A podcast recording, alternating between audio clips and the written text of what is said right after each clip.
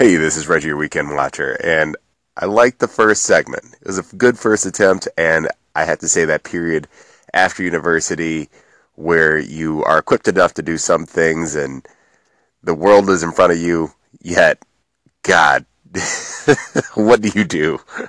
It was it's it's always funny for me to come back to. It's always uh, always entertaining because it's it's a weird thought process still I'm a person who fell kind of ass first into a career, uh, and I tried to think of it this way as I was falling ass first: is what is it that I can do that is valuable, and how do I know that it's valuable? Okay, so what is it that I do that's valuable? That's easy. That's easy enough to figure out. And then how do I know it's valuable? The the second one is like, oh well, are people you know, sacrificing something to get to it?